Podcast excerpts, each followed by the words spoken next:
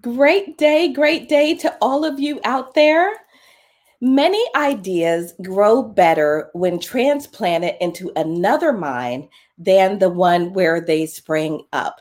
That's a quote by Oliver Wendell Holmes. And I love it because it has so much to do with what we're going to talk about today. So let's talk about collaboration on today's The Coffee with Rhonda show. Let's get ready to learn to lead above the grind. All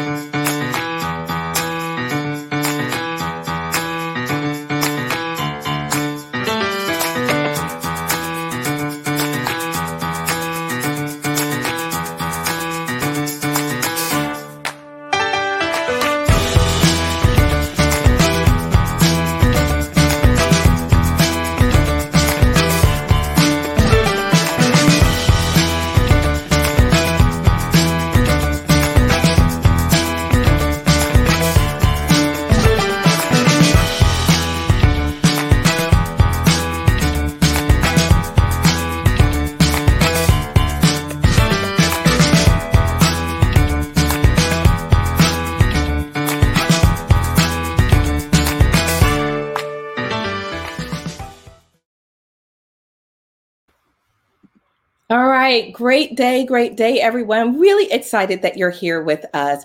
We're going to have another fantastic show. And at the end of this show, I know that you're going to have something that you're taking away, something that we're putting into your cup today. So, hello, everyone. Thank you so much for tuning in, whether you're watching live or watching on a replay. Welcome to the Coffee with Rhonda show, your cup full of inspiration, revelation, and a little bit of wit for today's savvy leaders. This is episode 51, and today's Power Hour is on the X Factor collaborative leadership. We're going to talk about all of that in just a moment. Before we get started, just a few little housekeeping tips.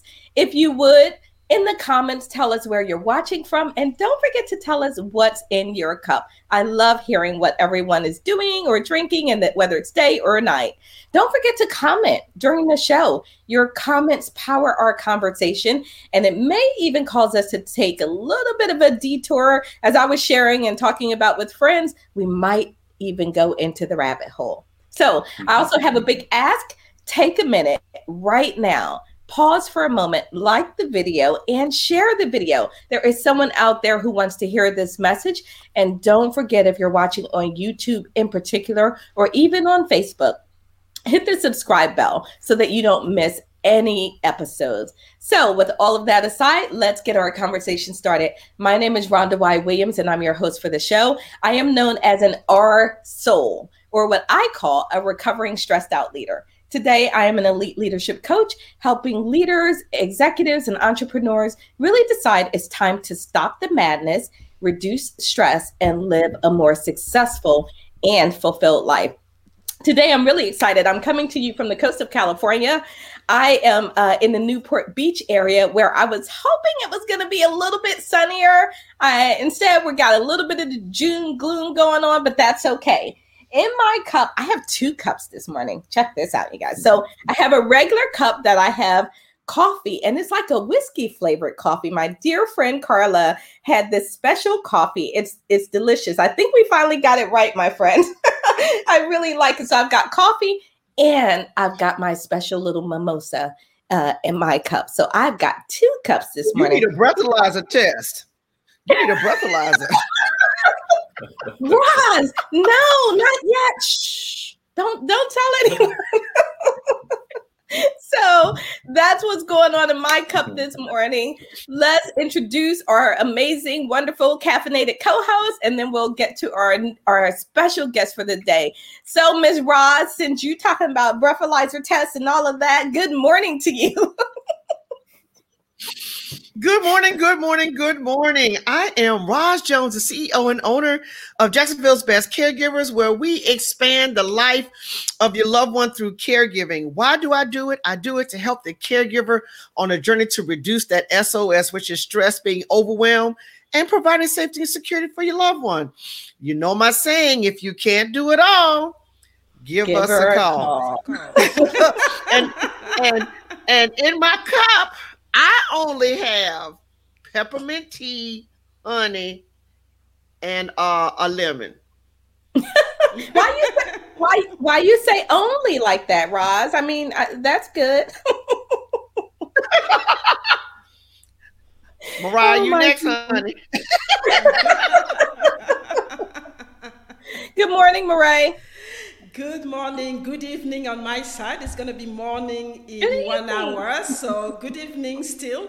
My name is Mireille. You should know me by, by then. Um, you know, I'm tuning in from uh, Perth, Australia. It's a bit cold here, but uh, we, I'm ready. I have my coffee today. So I'm the greatness engineer, so I'm all about greatness.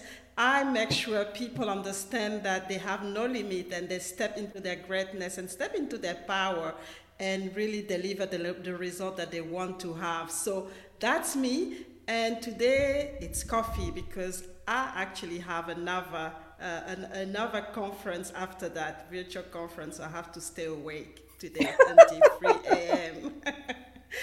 so welcome everybody awesome thank you the greatness engineer it's great that you've got you've had some evening uh, events lately so we get to have you with fully caffeinated fully caffeinated definitely awesome and let's introduce our special guest um, Patrick, so excited to have you here. Would you tell us who you are, a little bit about you, where you're uh, zooming or dialing in from? and what's in your cup. Sure, I am thrilled to be here, Rhonda. So, uh, for folks that don't know me, uh, I have recently written a book called The Collaborative Path. I'm a recovering lawyer, a former mediator, and uh, and a and a fledgling author on a mission to change the world. Um, I'm I'm out to create a global culture of collaboration to replace the battling, combative, competitive, the bad side of competitive way that society uh, tends to operate today. Mm, wow! In my cup, I have um, I have coffee with a pinch of nutmeg and some Canadian maple syrup. So I'm dialing in from uh, Prince Edward Island, Canada, uh, Canada's smallest province on the east coast, in between let's say Nova Scotia, New Brunswick, and Newfoundland. Mm, really nice. I love the fact that he has the maple syrup in his coffee. I've never heard that one before. So it's always interesting to get everyone to share a little bit about what's in your cup. So thank you so much for joining us, Patrick. Really looking forward to the conversation today. And Patrick's book, um, is really, really great. So if you have not picked up that book, please consider doing so, particularly if you're leading teams and you all are sort of stuck a bit and trying to work through co- conflict and really um, some great strategies in there. Let's check in with who's out there. Mom's out there. Good morning, Cindy. Good morning, ladies. Looking forward to another great show. And she has guava nectar in her cup this morning. Yum, that sounds delicious. And then Regina's out there. Hey, sis. Good morning, ladies. So glad to be here. Uh, she has green tea in her cup this morning. And Michael is joining us also. Good morning, Michael. Michael says he has a high mountain Taiwan tea. Oh, that sounds delicious. Mm-hmm. So thank you so much for tuning in. So let's jump into our conversation th- this morning because um, I, I know it always feels like we don't have enough time, that every show feels like it needs to be a part two. I have a feeling this one will be no different. Our focus today is talking about collaboration. So I want to start um, today with let me put this up for us. So this is our leadership above the grind quote for today. And I will share it on screen and then read it for those of you that are not able to um, to see the screen. All right. So the quote says, "There is no such thing as a self-made man. You will reach your goals only with the help of others." And that's a quote from George Shinn. And I think about the simplicity of this quote, which is one of the things that I really love about it. It seems very simple, yet all day, every day, we encounter situations where we are not collaborative, right? We encounter situations where we are in our own lanes and doing our own thing and in our own mindset. So I want to talk about that a little bit. So let's start as we have been for um, a lot of this season, really starting by talking about the definition, breaking down the definitions. So if you were to look up the term collaboration, it says to work together and to work with one or more others to achieve a particular goal or outcome. I think that's a, one of the really important things about collaboration is that it is towards a shared outcome. So what I want to start by is I want to start by asking our panel if this is so simple, we none of us can mm-hmm. succeed alone. What's in our way? Right? What's in what do you think blocks effective successful collaboration whether this is in your life so we're talking we talk about this often from a leadership perspective but then i think about it from the life perspective and i think ooh that could be a whole nother show where where have i not been collaborative? And it has held up some of the goals and the things that i want to accomplish. So Murray, let's start with you and i'm going to come to patrick last on this because i know this is his zone of of genius. Mm-hmm, mm-hmm, mm-hmm. So I, I, think some of the blockers, uh, it's also, uh, you know, this, how we, we get, you know, uh, brought up because, you know, we, we get brought up into this, uh, you know, competitive environment, especially I, am talking more about the education that we go mm-hmm. through. It's about, you know, being the best. And, you know, so we forget that uh, we can't actually we can be the best but we need others so i think that's that's the starting point is really looking at what we learn what we we, we get you know when when we grow up and uh, and really you know evolving in this uh, very competitive environment. After that there's also you know the ego that we have you know and we, we really want to uh, be the person that's going to be visible get the attention and, and, and really work for it. And we, we forget, you know, and we forget that uh, at some point, you know, we, we're going to get stuck because we, like you said, we, we need to collaborate to go to a certain level. We might be able to go alone at a certain point, but if we really want to break through, then we need, you know, we need, we need this collaboration to, to help us to go mm-hmm. to the mm-hmm. next level. And, and I think those are the key things that I think are blocking us. I think the ego is such, such an important point. Although mm-hmm. um, I don't, I don't have any ego. Does anybody here have an ego? We don't have egos. I'm sure none of us have our egos in the way, right? Just maybe just a little bit, mm-hmm. Patrick. So, I, be, Roz, I believe you. Roz, what do you think is blocking us if we know that collaboration is the way? What's in our way? As as as has already been stated, sometimes it's us, but you know, we've also been taught if you want something done, do it yourself. Ooh. We oh. all have heard that term. If you want something done and you want it done right, do it yourself. So, you know, we you know, we were never taught about working together. Now, in the military, they're taught about working together. You know, we, we got to have a team to be able to be successful you know, football teams work together, uh, uh, you know, all of that. But so far as a lot of times coming into the workplace or just, you know, us reaching out, I didn't know anything about the word collaboration until maybe, you know, just like self care. These mm-hmm. words weren't taught to us. Right. They weren't taught to us. And so it was, it was always about, you know, protecting my intellectual property, protecting my business property. You know, everything is right here write the vision, but fold it up and put it in the safe because you got to protect it. You know, if if I collaborate with somebody, they may steal my idea. You know, mm-hmm. if you want it done, do it yourself. So, but then we go to burnout. You know, if mm-hmm. you so somewhere in there, we got to ask for help. You know, mm-hmm. it, it leads to burnout, stress, weight, all of this. So then, you know, we started talking about well, the more hands make a lighter load. Well, I wish I'd have known that 20 years ago because it might have been 20 pounds lighter by now. You understand what I'm saying? I'm just I'm just talking. But you know, again, it goes back to the point that we were taught if you want something done right, do it yourself. Mm. And then now we got to change, we got to move the mind shift to say, okay, collaboration is good collaboration. So, you know, contact and then a contract The only difference is an R, which is a relationship. So that R in the relationship is the collaboration. Mm, I'm done speaking. Thank you, Miss Roz Jones. Ooh, that 20 pounds, uh, yeah, that is that is definitely a real thing.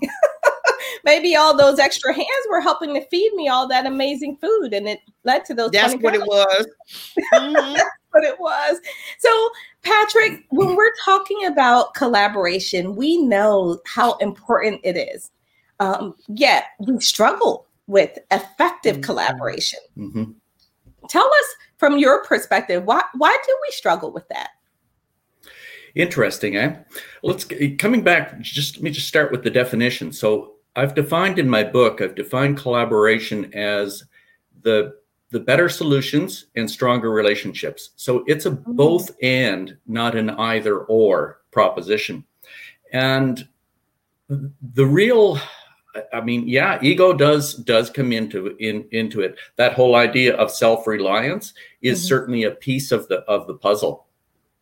Why society largely, though, doesn't end up being collaborative, even though we often use that word. I mean, a politician can't get through a five minute interview without saying it at least once. Mm-hmm.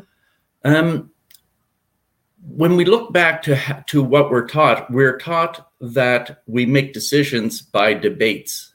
That you you narrow a situation to an either or to a choice, then you argue pros and cons, and then you end up with a decision.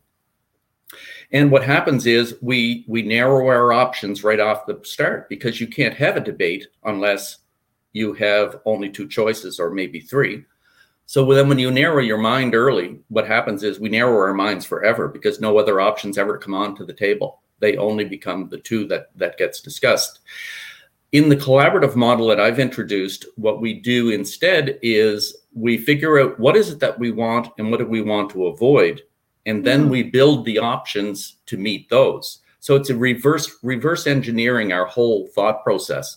But we've been using the debate model since Socrates and Plato in ancient Greece.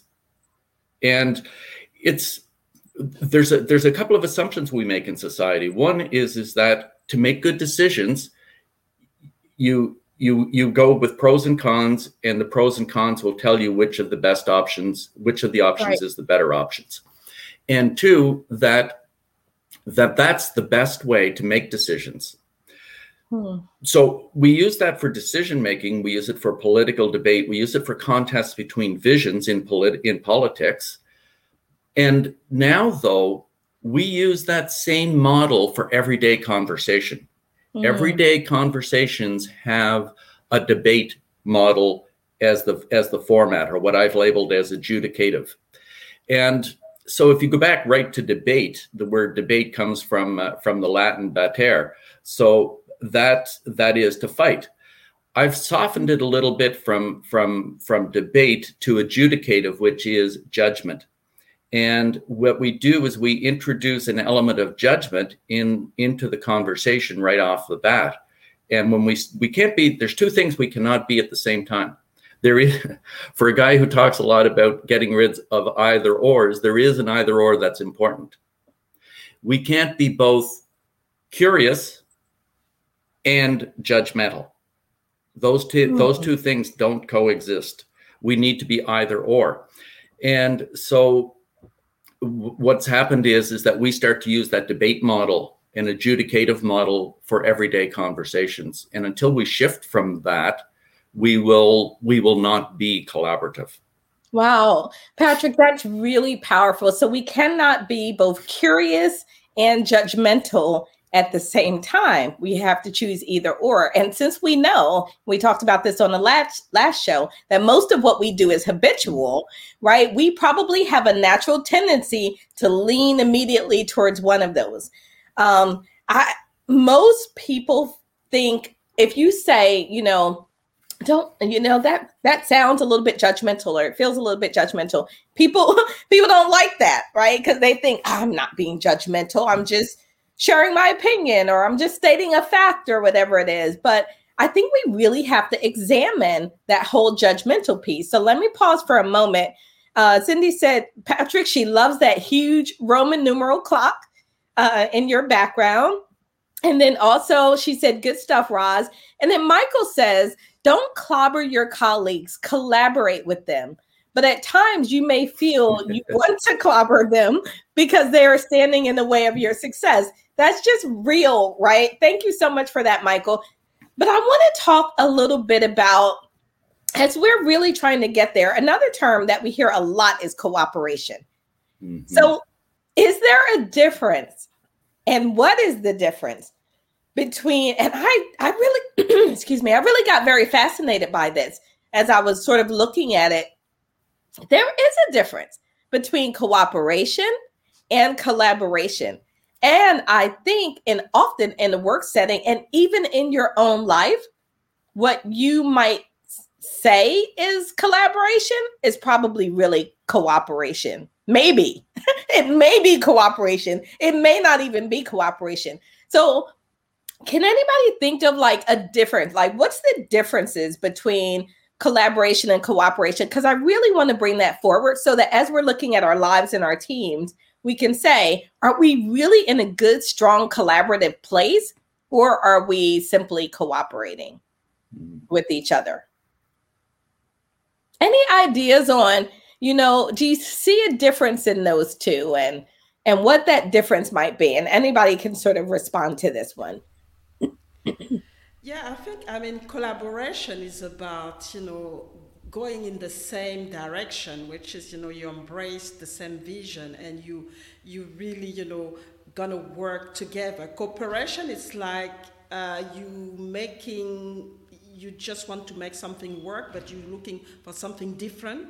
But at this point in time, you need to, to work with this person. That's the way I understand it. Is that you know it doesn't have to be a long term or this you don't actually have to have the same vision on wanting to go to the same direction. But at this point in time, you need to be working together. Whereas the collaboration is more about the vision, is more about a mission that you're trying to accomplish together. So it's really a fusion for collaboration and then uh, for cooperation, something that is, you know, uh, worked out just for, you know, for one instance. Hmm. I love that, Roz. uh, I love that because uh, really, in effect, then what you're saying is that in cooperation, we may both have a goal, but it may not be the same right? Think about that mm. for a moment. So we both we come to the table, we're both going to cooperate. You're going to cooperate because you know what? We have this deadline that we have to meet and we just need to get it done.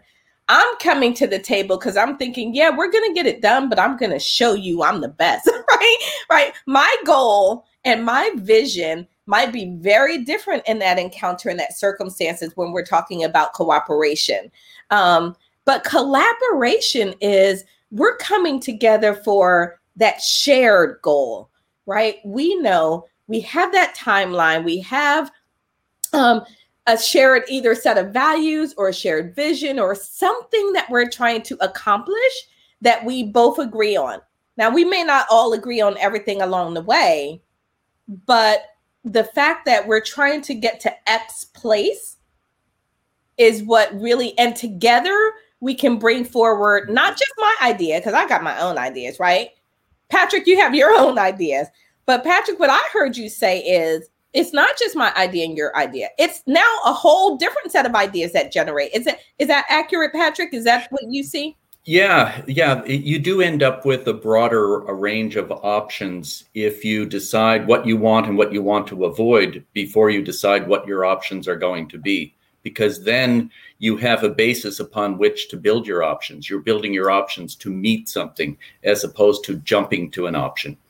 The I, I say that uh, you can't like co- being you can be cooperatively adjudicative, and that's not collaboration. what that means really is that you're being more gently judgmental. Wait, hold on for a minute. gently judgmental. Uh, hmm. I'm not sure I've ever heard that term before, but I really like it. So you know what? You're being gently judgmental. Stop that. You are. You're locked into your you're locked into your idea and you're not being competitive, aggressive about getting your way. You're being more gently persuasive to get your way. And in the end, you've already made your mind up. You've adjudicated in your head, my way is the best way. Now all I have to do is get you to go along with me. So that's that's cooperative. That's being cooperatively adjudicative. Like wow. People do the same thing in negotiations. They're benevolent, benevolently deceptive. Oh. They use benevolent deception. And by that I mean they go, you know what, Rhonda? How I I have the best answer. And yeah, I might shade it a little bit here and there to make it more palatable to you and I'm doing it for your own good because you haven't figured out yet that my way is the best way. So I'm going to deceive you, not in a not in a malevolent way, but in a in a in a b- b- benign way. I'm I'm being helpful to you, and it's just quicker for me to do it this way than to walk you through the whole thing. So I'm going to use benevolent deception to wow. get you to go along with me. That's like being cooperatively adjudicative that's entirely different than than being collaborative. Wow. So Roz, have you ever oh. had any occasions when you were being gently judgmental? That's a loaded question for me. it is for all of us. Whoa. Gently judgmental. Gently judgmental is being, you know, it's like almost pregnant. I'm just, I'm, I'm just, I mean, that's just my take on it. But the the the cooperative piece for me is is like people carrying logs. And we know that we're going to carry it to the fire. We're both going to the fire. But we're individually carrying the logs but we're both going to make sure it gets to the fire and the fire is going to get lit. The mm-hmm. cooperation is okay, we're both carrying the log. The, I mean, I mean the collaboration. The collaboration, collaboration. is yeah, is that we're both carrying the log and we're saving time. That's that's what I'm mm. thinking, you know. You know, we're we're you know, we're avoiding as as as as as was already so wonderfully stated you know, when we work together, we're saving time. We're avoiding mishaps. We're, you know, we're making sure that we're, you know, reducing opportunity for risk and and and and other things, and and we get to the goal line faster, and we come out with a better product. We're more productive when we are in collaboration versus cooperation mm-hmm. versus the cooperation right. piece, and that's the way mm. I see it. Wow. I think that's really important. So Regina said, wow, that's a loaded question on so many variations. Patrick says cooperation provides a win-win solution. Collaboration provides a, a win jointly, right? So mm-hmm. together mm-hmm. we're going to win. That's an interesting way to think about it, Michael. Sort of you win, I win versus we win, right? Those yeah. are two I'm going to say that again because those are really two different things. And I'm mm-hmm. not sure we always think of them as differently, right? win win, I win, you win versus we win. Right. And, and and what a way to approach it. So thank you for for sharing that, Michael. Um, Cindy said, "Good, great distinction, Murray. Seems like we're all on the same track, really, when we were talking about um, cooperation versus collaboration and gently judgmental, more subtle I think about some of the places that we are not getting movement in our lives. And do we come to conversations? Do we come to the table like, this is my way, just as Patrick said, this is my way. I just need to nicely persuade you or get you to come over to my corner because you haven't yet realized that my way is the best way. Right? Oh my goodness. How so let me ask you something else.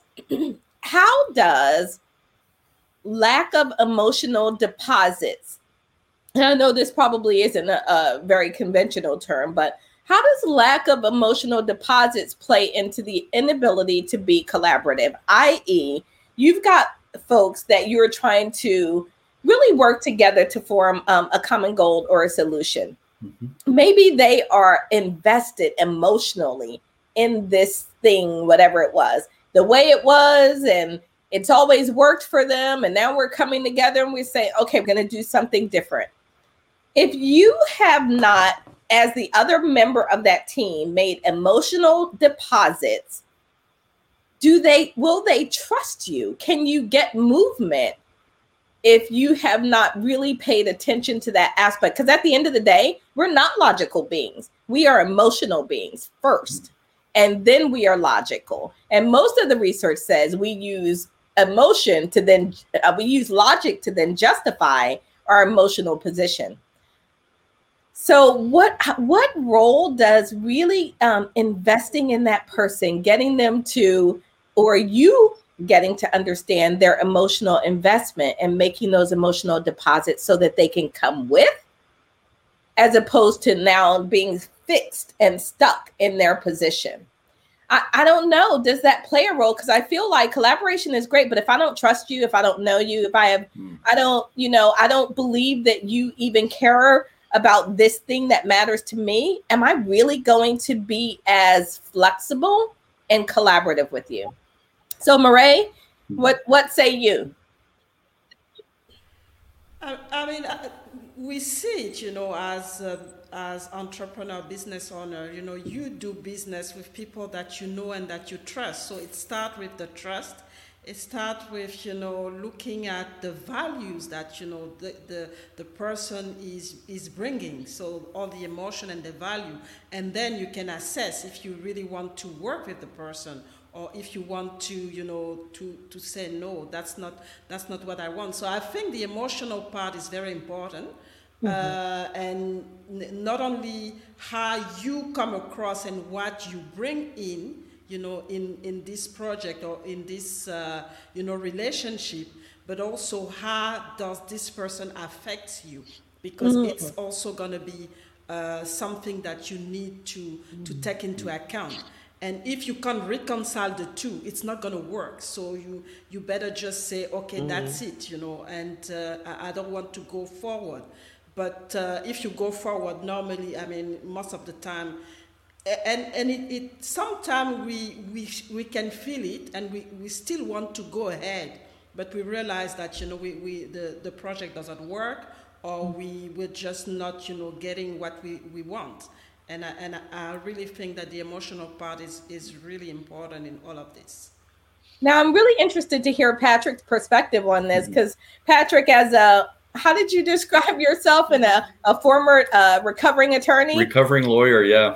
Yeah so as a recovering lawyer i'm sure there's not a lot of talk about emotions right? And there's probably a lot of a lot of logic and you know here's the way forward and all of that. But we know and research has proven we are emotional beings. So what's the emotional component of getting forward movement and getting collaboration true collaboration true collaboration is kind of like true leadership in this sense. I use this expression that no one cares what you think unless and until they think that you care. That's not just a cute slogan or phrase, that's reality for every person in a leadership role. So the emotional part is there.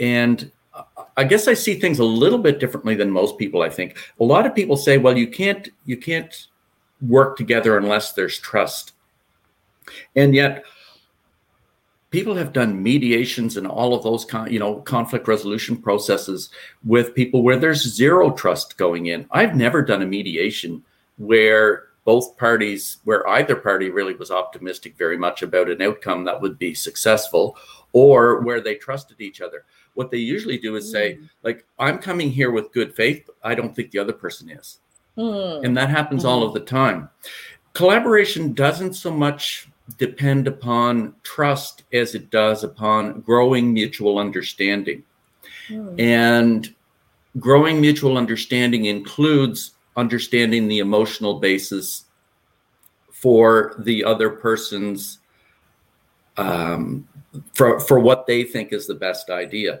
and so we're always working we're always working with with people as as full human beings and the emotional part is very real to it um what's the other thing i was going to say the other thing i was going to say was that another thing I, I often say is even the criminally insane have a reason for what they do.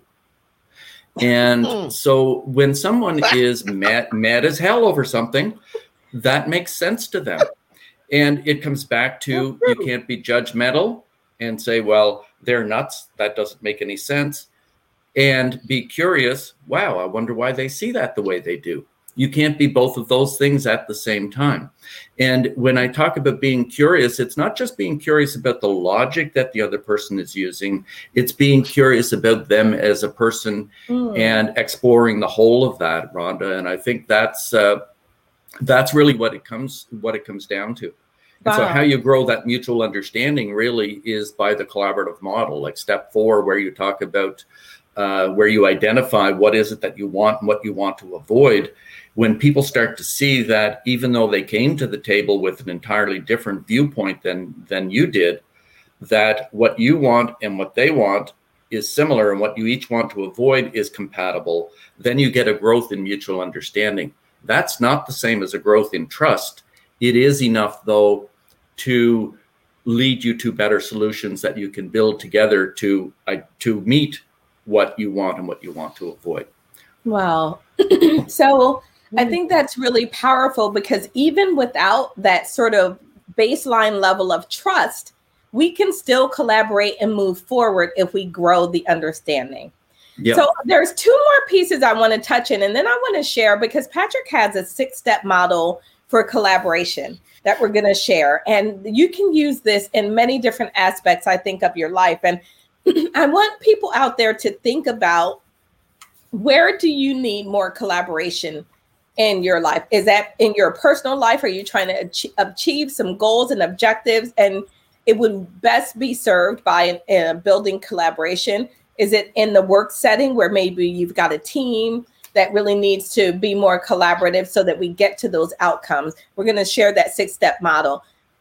But I have two terms first, and I want you all to choose just choose one of them to just give us a little bit of your thoughts on how it affects collaboration. The first is defensiveness, and the second one is uh, forgiveness. defensiveness and forgiveness. You get to choose one. Which one of those would you like to talk about in terms of the effect that it has on your ability to be truly collaborative? I almost want to develop a new term like like fully co- collaborative or all in collaborative or something, right? To show that, you know what, I'm there, I'm all in. But how does defensiveness or forgiveness block that? Roz, you get the first choice.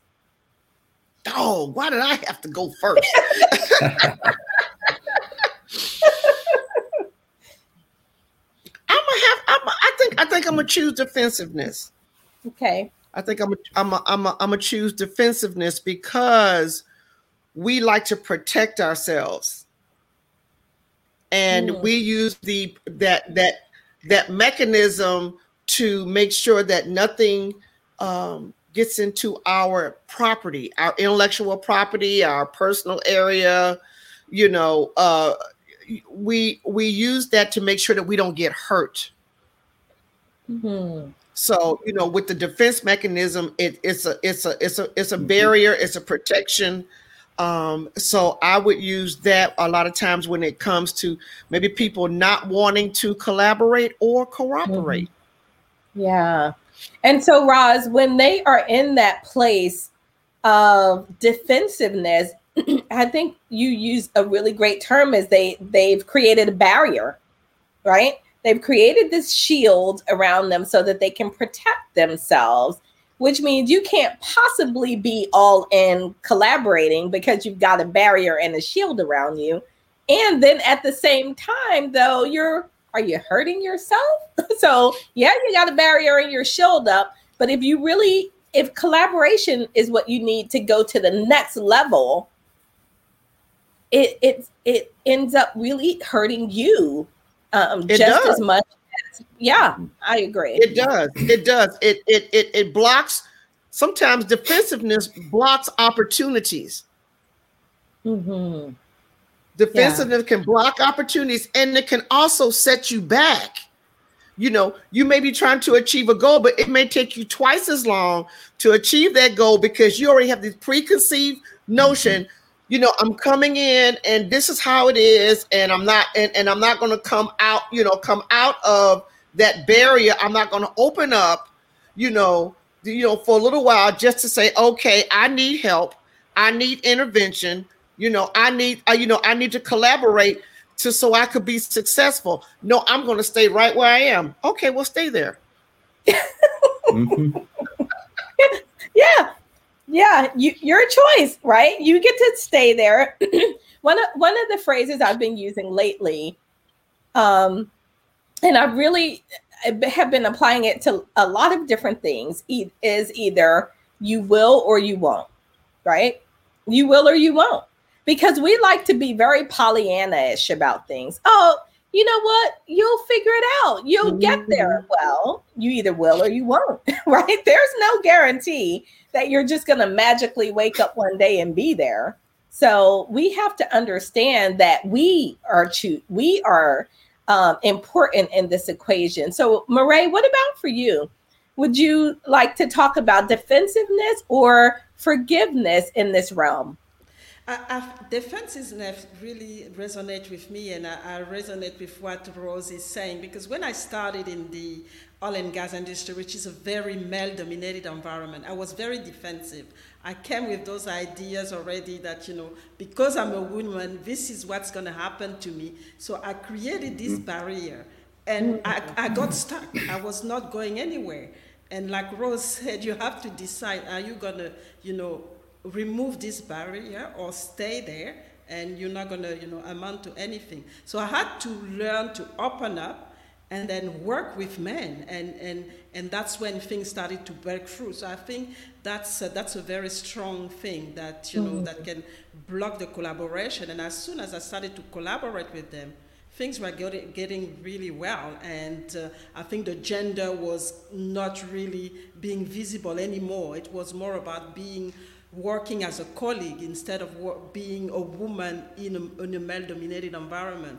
And I think that's that's really a strong a strong thing for me is that you know if you really want to collaborate, this you you, you don't want to be defensive and create this barrier for you because mm-hmm. it's gonna it's it's gonna block you and you'll be the victim yourself. So that's wow. that's really important. Yeah. Self victimization is a real thing. Mm-hmm. Self victimization, right? So Regina said, "Oh, for her is definitely defensiveness." Mm-hmm. And then, um, and then Cindy said, "Whatever our choices, I believe that right and wrong, whatever your sources, i.e., education, the Bible, etc., should come into play." I believe that as well. I do think it depends on some. I think a lot of situations are not as black and white. Mm-hmm. There's a lot of gray out there. And Cindy says you can expect collaboration if your idea is wrong. you can't expect collaboration if your idea is wrong, i.e., robbing a bank. Yes. Yeah. Well, I don't know, mom. Some people out there might collaborate on robbing a bank too. I'm just just saying, you know, COVID has been really rough on the finances lately. all right. All the bank robbers over here. no. Regina hmm. says sometimes we have our shield up preventing collaboration Sometimes we know this and sometimes we don't. Preventing growth, yeah. sometimes after reflection, and then now you you lose because you're not reflecting on those mm-hmm. things. Yeah. No, I think that that's true. And so, Robert, I'm going to shift it for you a bit. Does forgiveness come into play into this at all? Does it matter? Patrick? The Forgiveness? The, um, hmm defensiveness is a much bigger factor okay. in in collaboration than our much bigger barrier. Forgiveness does come in, and it comes in after the after the growth in mutual understanding. One of the things that people often use in conversations as an avoidance technique is the sorry. I'm sorry. And they use that to mm. shut down the conversation. Most of the time, people don't even know what they're being sorry about. And yet they throw it out there. Why? So that they don't have to get into the conversation at all, really. So it becomes like it used as an escape hatch. The the whole idea of of collaborating is not to get to the stage of mutual apologies, it's to get to the stage of mutual understanding so that you can decide what's really important, right? In a debate, what we decide is who's most at fault for what went wrong. Mm. In a collaborative conversation, we really want to decide what are we going to do now or next or differently going forward and it always has a future focused spin and so forgiveness forgiveness is an outcome and it's more of an outcome of the growth in mutual understanding than mm-hmm. of anything else. And then people and i guess it's more like they experience remorsefulness when they understand how what they did or said has impacted the other person in a negative way that they didn't expect. And so at that point we become and, and it, it become remorseful not guilty.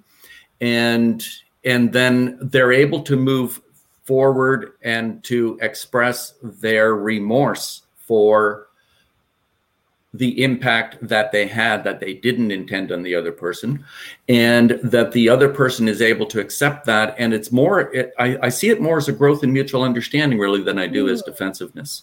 Wow. Or sorry as forgiveness as can i talk can i jump in on defensive on defensiveness yeah no absolutely but before you do i just want to acknowledge um oliver who said blessings hi oliver thanks so much for tuning in all right go ahead uh, tag one to defensiveness Sure. Thank you. Uh, so, Dr. Uh, Dr. John Gottman, the Gottman Institute down in New York, brilliant, brilliant, brilliant research. So his uh, two of his key books, The Relationship Cure and uh, Why Marriages Succeed or Fail. In uh, in his book, he talks about um, he talks about the idea that the difference between a criticism and a complaint, and this gets us to defensiveness. So complaints, he says, are a good thing. If nobody complained, you know, we'd still have square blocks and we wouldn't have wheels. We would be rummaging for food instead of agriculture. We'd be walking to the stream with buckets instead of having wells. So at some point, somebody says, Hey, this isn't working for me.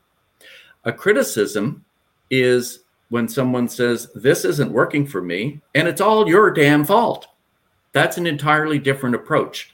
With a criticism, you can't help but get defensiveness. And so he says that really the four, the four, uh, what he calls them is the four apocalypse of relationships: uh, criticism, um, defensiveness, um, stonewalling, and I forget what the last one is. Mm-hmm. Contempt.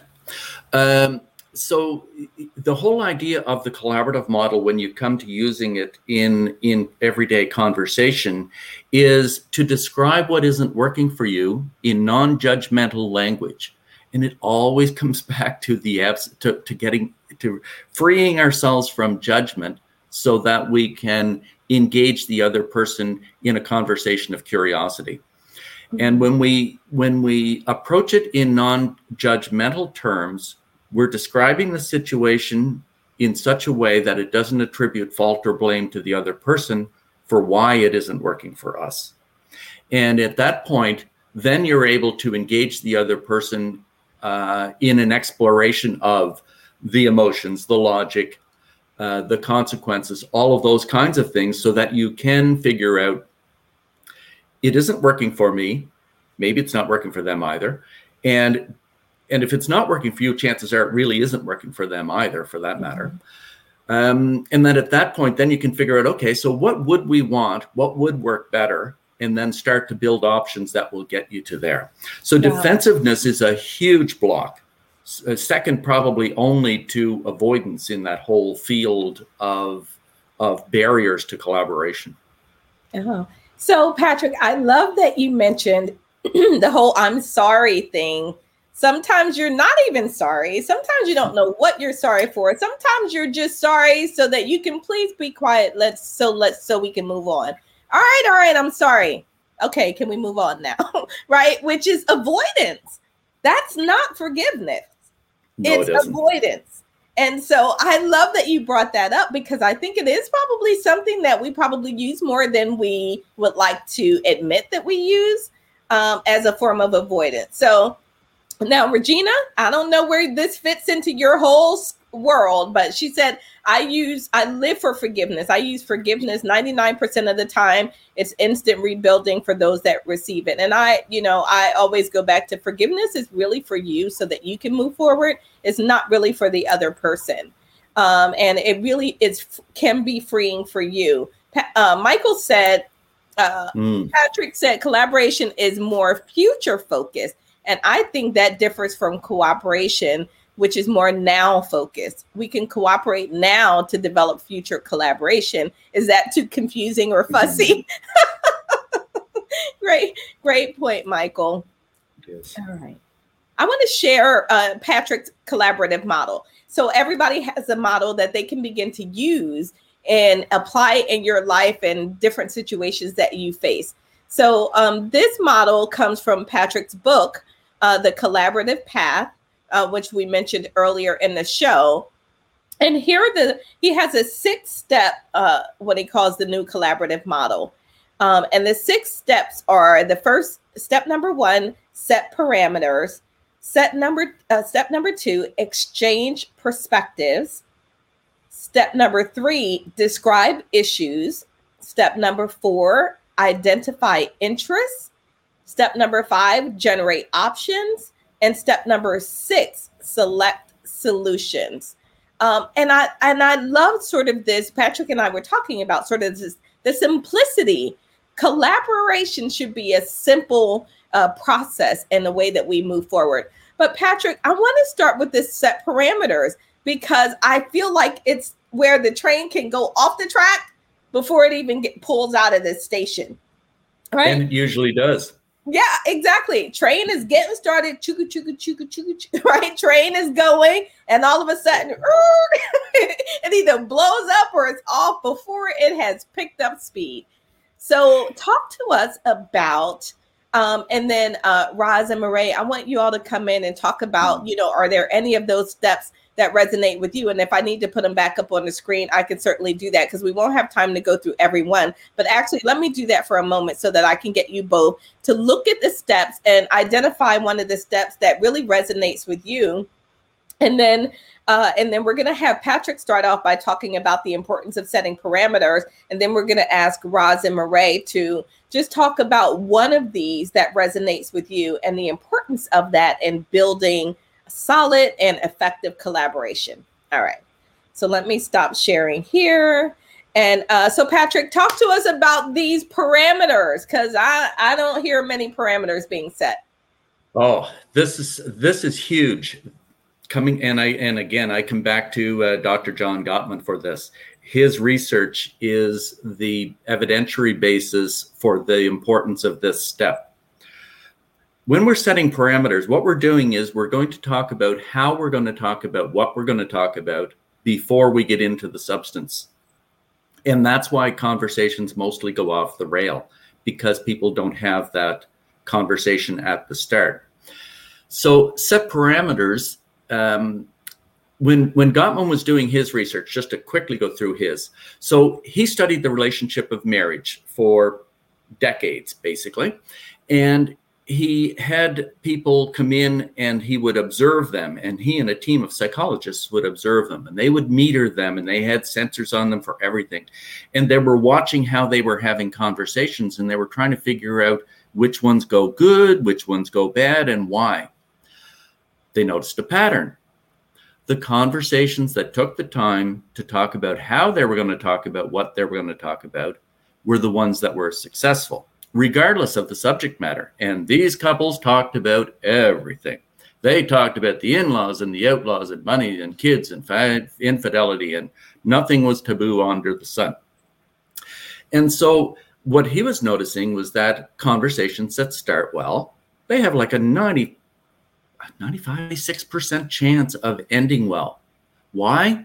Because they decide how we're going to talk about what we're going to talk about, given that the sub- subject matter is sensitive to both of us before we get into it. Coming back again to defensiveness. This is how we avoid defensiveness in the collaborative model is we set the parameters for the conversation before we begin.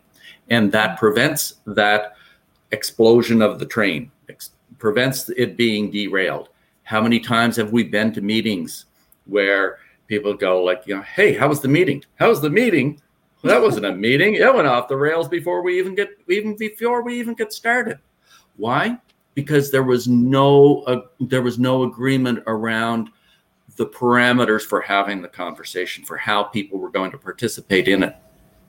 So, if there was only one thing, if there was only one step that people did differently in conversations using the collaborative model, if this was all they got from my book, they would take the time to talk about how they were going to talk about what they were going to talk about before they get into the conversation. Right. I love that, Patrick. Setting parameters. I love this working collaboration together now on absolutely. Um, so Regina said, uh, setting parameters. I love this in working and collaborating together on any new project. Now we have a direction. Yeah. So you know what's going to happen when you get to those hot zone hot button issues? What's going to happen when you you feel your temperature starting to rise a little bit? You know how are we going to eh, talk about this sensitive topic and still be respectful and honoring of each other right? All of that. So I can't believe there's uh, we are almost at the end of the show. So I'm going to do a couple of things. Number one, I want to do our hold up your cup segment so that we get our photo before uh, I do something crazy like forget to do that. All right, Patrick, hold up your cup. Got it. Thank you. That'll be our post production photo, and we are going to go ahead and move into our um, our final phase of what's in your cup. And so, as we do that, um, Roz and Mirielle asked you all to sort of choose one of those topics, or you can really just close out on what do you want people to consider and take away from this collaborative conversation and how it shows up in our lives, how it blocks our progress. So you can touch on something in uh, Patrick's model, um, or you can touch on something else that resonates with you. The What's in Your Cup segment is really about giving us an opportunity to reflect on what we can take away from this show. I learn something every show. And so my hope and my goal is that people take something away from it and they learn from it. So let's get started with the What's in Your Cup segment. After our little intro thing, uh, Roz, we're going to come to you first.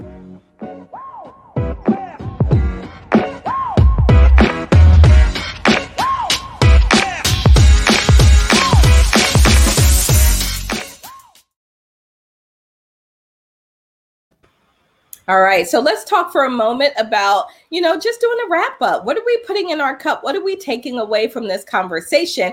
And if you have not liked or shared the video, please take a moment to do so because this is an important conversation. So, Roz, as we start our wrap up segment, um, what would you like people to sh- uh, take away from this conversation? What would you like to share?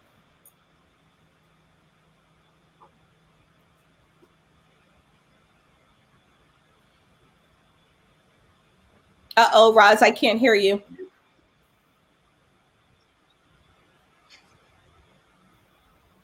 Yeah, we may. When we elaborate, thing that I wrote down that I want people to remember is what uh, Patrick said was to. Dis- uh oh. Oh my. All right, Roz. Hello? We can hear you hear now. Me? Yeah, we can hear you now. Can you hear me now? Hello? Yes, we can hear you, Roz. I think there's a delay. Okay. The thing the thing that I had written down, I dropped it on the floor here. The thing that I had written down was to uh, the thing that I wanted to say was about describing issues and patterns. So when we are in collaboration, we need to address the patterns, the things that are stopping us from moving forward mm. to a common goal. Wow. So say that last part again, Roz. We need to.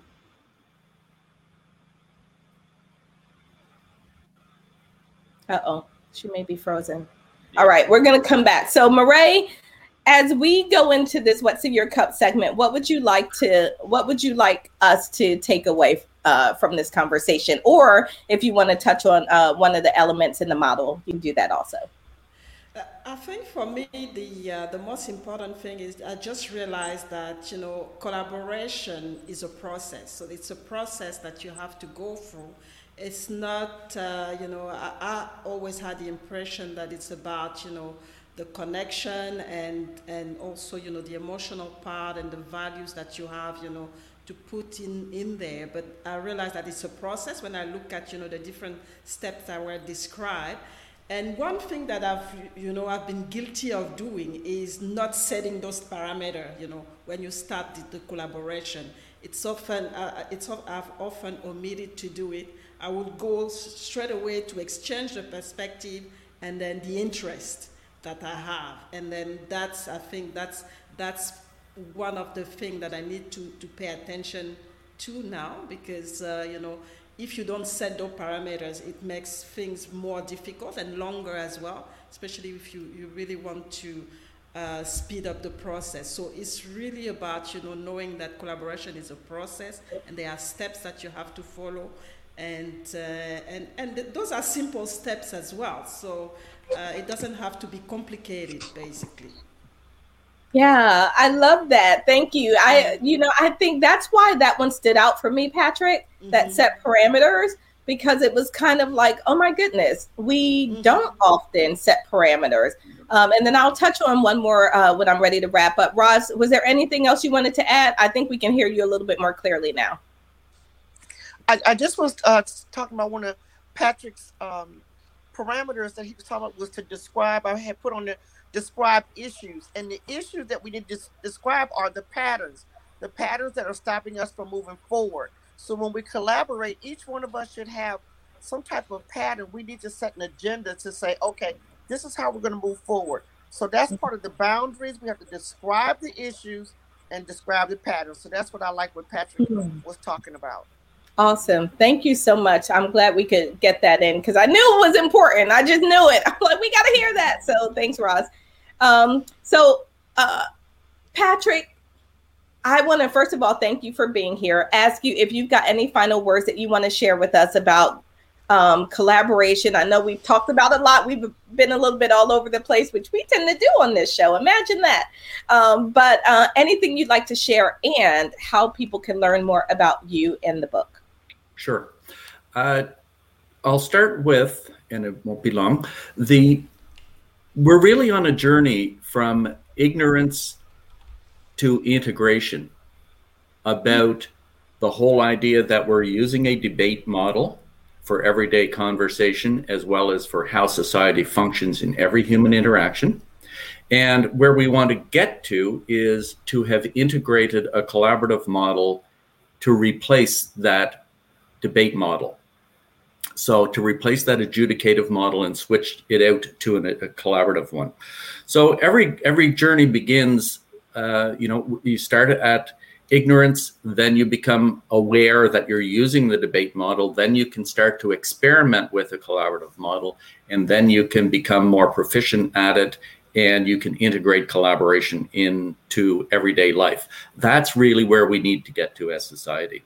So the awareness of that we're using a debate or adjudicative model as our format and their need to switch to a collaborative model. That's that's really uh, what I want people to to start at. The easy, you know, where the easiest spot is, Rhonda, to to uh, to learn more is I'm constantly updating, uploading uh, short video clips onto my YouTube channel um, uh, collaborative paths. And what I'm trying to do is to is to illustrate each step one by one, walk people through the model, and then to start to add different pieces in about how you do this, how you do that. So until like at some point i will launch a book called the collaborators toolbox which will provide a lot of hands-on easy to use tools. But the whole idea of this is that it's an easy to learn and easy to use model. And there's so much available. Just click and watch and enjoy at um, at my youtube channel. Oh fantastic. Thank you so much patrick. Um, that's wonderful. You know my my takeaway um, piece from your model, one of the things that really resonates with me is the fact that you have a step for exchange perspectives, which is early in the process. And then you have a step for generate options, which is later in the process.